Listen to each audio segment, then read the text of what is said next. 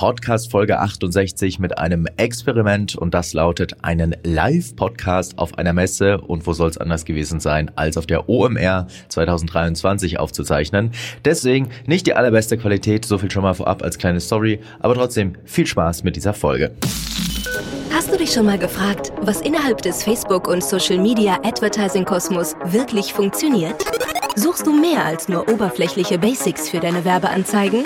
Dann bist du hier genau richtig. Im Adventure.de Podcast zeigen wir dir erprobte Hands-on-Tipps, die wirklich funktionieren und nachhaltige Strategien, mit denen du deine Kampagnen aufs nächste Level heben kannst. Los geht's! Wir waren auch 2023 auf der OMR als Speakerin und Speaker wieder mit dabei. Und wie soll es anders sein als zum Thema Performance Advertising auf Social Media? Und durften viele, viele Menschen über die Messe führen in einer Guided Tour und dachten uns im Vorfeld, warum nicht das Ganze auch noch als Podcast-Folge recorden und jetzt hier bei uns auf dem Podcast veröffentlichen. Ich hatte es im Intro gerade schon gesagt, das hat jetzt dazu geführt, dass wir nicht die allergeilste Tonqualität in Folge 68 haben. Das entschuldige ich hier an dieser Stelle schon mal. Ähm, aber trotz allem wollten wir euch die Insights eben nicht vorenthalten und haben in der Guided Tour darüber gesprochen, was uns so bewegt ähm, im Jahr 2023, wie sich Performance Advertising ständig verändert und haben das Ganze natürlich auch noch vollgepackt mit, wir nennen es ja immer wieder gerne Hacks. Auch das findet ihr in dieser Folge. Die Interviews bei Meta, TikTok und Snap, die sind nicht in dieser Folge enthalten, aber trotz allem ganz viele Insights und Tipps. Und ja, jetzt geht's rein ins Messe-Feeling. Ähm, man kann den Festival-Charakter in den Hintergrundgeräuschen, glaube ich, ganz gut wahrnehmen. Es war wie immer ein unfassbares Erlebnis. Ähm, wer nicht dabei gewesen ist, sollte sich nächstes Jahr auf jeden Fall auf die Agenda schreiben. Das war unser ja, Live-Podcast bei unserer Guided-Tour zum Thema Performance Advertising auf Social auf der OMR 2023. Und für alle, die bei der Tour dabei waren, vielen, vielen Dank und ich hoffe, wir sehen uns spätestens nächstes Jahr wieder. Marco aus dem Team Adventure, verantwortlich für Content Creation, trägt jetzt auf das Schild und macht in dem Sinne auch eine Art Content Creation. Also gut, dann äh, acht Minuten über der Zeit starten wir jetzt alle offiziell. Äh, schön, dass ihr alle hier seid, freut mich. Wir machen das, oder ich mache das heute nicht alleine, sondern auch Lena ist mit dabei, äh, weil einen Podcast alleine aufzuzeichnen ist so medium geil. Ähm, deswegen machen wir das zu zweit. Und wie gesagt, nochmal Hinweis, ihr dürft Fragen stellen, jetzt die ganze Zeit. Ähm, und nicht so, dass ihr hier rumschreiben müsst, sondern online at sventure.de slash omr. Äh, da gerne die Fragen rein. Thema ähm, heute, falls ihr uns von irgendwelchen Stellen verfolgt, wisst ihr es wahrscheinlich schon. Performance Advertising auf Social, ähm, darüber äh, wollen wir ja sprechen. Und wie gesagt, wir haben uns so ausgedacht, dass wir jetzt nicht einfach nur still äh, wie so eine äh, Silent Disco hier über die Messe laufen, ähm, sondern äh, halt währenddessen auch ein bisschen Content ähm, euch bringen wollen. Ähm, Fragen könnt ihr reinballern und ich würde sagen, wir legen los. Der Weg jetzt geht zu Meta, also hier raus und dann links. Ähm, und ich laufe einfach mal voraus wie der Reiseführer und äh, würde sagen, legen wir los auch mit dem Content. Also, äh, wir wollen heute über die Themen sprechen, so über unsere äh, ja, Top 3 Learnings sprechen quasi, die wir äh, in diesem Jahr äh, sehen oder Dinge, die wir halt dieses Jahr sehen. Und äh, da gibt es ein Thema, was ähm, Performance Advertising eigentlich maßgeblich ist und was im Endeffekt ja auch, falls ihr heute Morgen bei Sascha Lobo wart, da auch vorkam, nämlich am Ende Automation, AI und äh, all diese Dinge, die äh, Performance Advertising beeinflussen. Ich, ich gucke hier mal hinter mich und schaue, ob die Gruppe mitkommt. Äh, die Performance Advertising beeinflussen. Und ich glaube, äh, das äh, beeinflusst am Ende auch natürlich die Skills, die man braucht, um Performance Advertising zu machen, um in Performance Advertising am Ende auch erfolgreich zu sein. Ähm, denn ja, wir sagen dazu, die Arbeit im Werbekonto ist im Prinzip ja gar nicht mehr so sehr wichtig, sondern die Arbeit am Werbekonto ist maßgeblich wichtig. Und ähm, wenn ihr im Performance-Bereich unterwegs seid, was so Automations-Tool anbelangt, dann ist das vor allem das Thema ähm, Advantage plus Shopping, beispielsweise jetzt bei Meta oder die Smart Performance-Kampagnen bei äh, TikTok. Das sind so die maßgeblichen neueren Produkte und ganz viele andere Dinge, die halt in so einem Werbekonto automatisiert werden. Ähm, ja, und ich jetzt aber auch direkt Lena neben mir, die bei uns auch maßgeblich für das Thema Kreation verantwortlich ist. Erzähl mal vielleicht so ein bisschen aus dem Nähkästchen, wie hat das die Arbeit im Hause Adventure verändert und äh, was bedeutet das alles?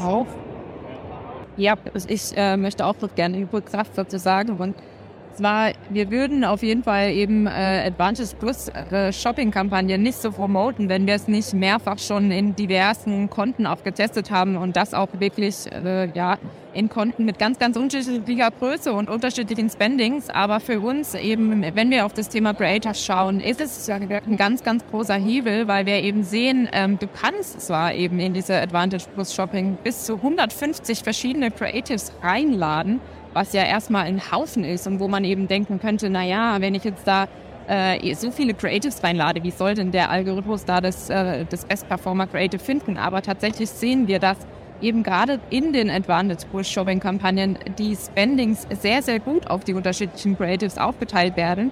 Und äh, wir auch sehen, dass eben die Creatives, die besonders gut funktionieren in den Advantage Push Shopping Kampagnen, eben auch da die das, den meisten Spend abbekommen und äh, andere, die eben vermutlich nicht so gut funktionieren, eben dadurch auch weniger Spend abbekommen, obwohl man quasi einen Haufen Creatives da reinladen kann. Also das äh, sieht man auf jeden Fall viel, viel deutlicher in den Advantage Plus Shopping Kampagnen wie in den normalen Conversion Kampagnen, wo eben das oftmals der Fall ist, dass man irgendwie fünf Creatives reinlädt und eins saugt halt den ganzen Spend äh, auf, äh, ab und die anderen kriegen gar nichts und dann weiß man nicht so richtig, naja, haben jetzt die anderen einfach nicht gut funktioniert oder haben die einfach zu wenig Spend abbekommen. Das funktioniert tatsächlich bei den Advantage Bus Shopping Kampagnen besser und dann kommen wir auch direkt hier zu dem lieben Christian, der neben uns steht, äh, von Methan und da reiche ich dann direkt mal das Mikro wieder weiter in den Floor. So, ähm, ja, das war äh, quasi der, der Blick äh, direkt von Meta. Äh, und ja, ihr seht, Automation ist da, ist ein ganz, ganz, ganz großer, ganz, ganz, ganz großer Teil. Und äh, man kommt da nicht drum und deswegen sagen wir, äh, ab, statt in Werbeblock verarbeiten, sonst, ähm, ja, wird es tatsächlich irgendwann schwierig, weil Großteil tatsächlich davon automatisiert wird. Das klingt so ein bisschen äh, angsteinflößend, kann angsteinflößend sein, aber glaubt uns, wir haben diese Transition äh, jetzt äh, ja, über zwei Jahre hinter uns und man hat nicht weniger Arbeit dadurch, sondern am Ende hat man sogar mehr Arbeit, wenn ich ganz ehrlich sein darf. Aber es ist eine andere Art von Arbeit und eine andere Art, ähm, die man da natürlich, äh, wie man mit der Sache umgeht und wie man darüber nachdenkt, über Strategien entwickelt, äh, Creative Strategien entwickelt und die dann testet. Dazu haben wir auch noch Fragen, die würde ich dann gleich ähm, adressieren. Jetzt äh, besuchen wir äh, TikTok, wie ihr hier seht, und besuchen daher mal ganz kurz unseren ähm, Ansprechpartner. Ich gehe da einfach mal rein und frage ich mal rum. Äh, bewegen uns Richtung Ausgang. Ich versuche mal äh, die Pole Position zu erlangen und würde auch vielleicht ergänzen noch ein, zwei Dinge. Im Prinzip auch nur einfach aus unserem Nähkästchen geplaudert erzählen und kann euch sagen, dass äh, TikTok und all diese TikTok-Pools, zum Beispiel das Creative Center, aber ehrlicherweise einfach auch nur die TikTok-Suche, für uns maßgeblich unsere komplette Videokreation beeinflusst und ähm, eine Quelle voll Inspiration ist und wir ähm, jedes interne äh, Content Briefing für Videos auf Basis dieses Inhaltes dort machen. Das heißt, wir recherchieren in TikTok einfach relativ, also vom Prozess her jetzt gar nicht so das, aber wir recherchieren im Prinzip raus, hey, was für Content Pieces, was für Art von Videos funktionieren für dieses spezifische Thema, äh, lassen uns das sortieren nach Relevanz, nach Engagement oder nach Viewzahl, je nachdem und sehen einfach schon quasi, wir, wir haben schon mehr oder weniger ein Proof für den, Concept, äh, für den Content, bevor der Content überhaupt produziert wurde, äh, durch unsere Creator. Das heißt, wir geben denen relativ starke Guidance auf Basis der Inhalte, die sowieso schon funktionieren. Ähm, das ist im Prinzip tatsächlich auch ein sehr, sehr cleverer Weg. Ähm, kann man natürlich auch mit YouTube machen, funktioniert auch mit YouTube. Ähm, aber TikTok ist da eine Quelle, die ist wirklich Gold wert. Und auch äh, das Creative Center ist wirklich, wirklich, wirklich ein cooles Tool. Äh, nutzen wir auch jeden Tag. Äh, hat an mehr als die Media Library äh, von äh, Meta, äh, weil man halt einfach viel tiefer in die Themen reingehen kann. mittlerweile sogar den CPA für verschiedene Branchen sich anzeigen lassen kann und, und, und, und, und. Also im Prinzip liegt alles da und ihr müsst nur die Puzzleteile zusammenfügen. So kann man es im Prinzip sagen. Ich glaube, ähm, es gibt so ein paar Dinge, die man im Performance Advertising mal erlebt haben muss und wir haben neulich so ein paar gehabt. Ähm, da wurde bisher, da konnte bisher nicht mit dem Tracking gearbeitet werden. Das heißt, es waren immer nur äh, Traffic-Kampagnen optimiert für Link-Klicks. Ähm, und äh, dann wurde die Seite gelauncht, das Tracking wurde integriert und auf einmal konnte äh, für Leads äh, optimiert werden.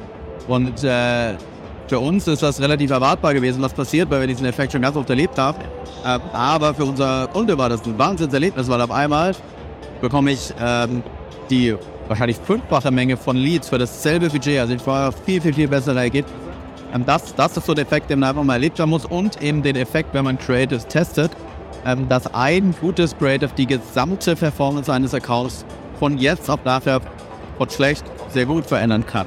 Ähm, das ist nicht einfach, das weiß ich, und das ist auch nicht so, dass wir die jetzt jeden Tag am Respawn produzieren, ganz ehrlich, weil wir können jetzt auch nicht in die Zukunft gucken, aber äh, darauf einfach den Fokus zu legen, statt irgendwie manuelles Audience-Testing zu betreiben, macht einfach total viel Sinn ähm, und äh, hilft euch halt am Ende auch eure eigene Ressourcen sinnvoll zu platzieren und Zeit sinnvoll zu platzieren. Und am Ende ist das Thema Audience-Testing und im Werbekonto arbeiten, äh, ja, man, man, man fällt da immer mal wieder rein und drückt halt gerne so einen Knopf und denkt sich so, geil, jetzt habe ich eine Lookalike-Audience gebaut, geil, jetzt habe ich hier so optimiert, aber wenn man jetzt ehrlich ist, das wird euch nicht wirklich voranbringen und nicht die Ergebnisse sinnvoll voranbringen. Das heißt, nutzt die Zeit, spart die Zeit und fokussiert euch auf die wichtigen Dinge und das ist eben halt vor allem die richtige Entscheidung auf Ebene Produkt, die richtige Entscheidung auf Ebene Opfer und Datenkreation.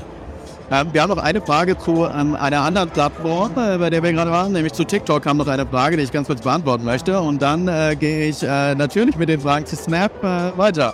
Und zwar kam noch eine Frage zu, ob man den organischen Content auf TikTok in Ads umwandeln kann. Und äh, ja, das kann man.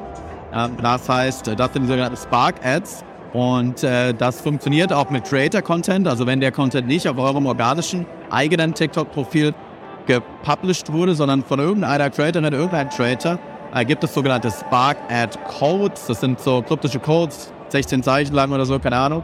Ähm, und dieser Code kann von demjenigen, der den Inhalt gepostet hat, generiert werden. Der gibt euch damit die Werbefreigabe. Und ihr könnt diesen Inhalt in euren TikTok-Ads dann oder in euren TikTok-Kampagnen zu einer Ad bauen. Ähm, das kann ein guter Weg sein, aber bedenkt bitte, dass organischer Content nicht immer auch als Ad sehr, sehr, sehr gut funktioniert. Da muss ich ein bisschen dem widersprechen, was, was TikTok gerade gesagt hat, weil ähm, organischer Content geht zwar vielleicht viral, aber hat ganz andere Art und Weise des Storytelling, der Art und Weise, wie das Storytelling aufgebaut ist, häufig zumindest. Ähm, und das ist der Unterschied zu der Performance-Ad. Aber grundsätzlich geht's, geht auch mit euren eigenen Inhalten. Ihr könnt euer eigenes TikTok-Profil in euer äh, Business Center connecten und dann ist es wie bei Instagram und Facebook hier für quasi jeden organischen Beitrag als Ad pushen.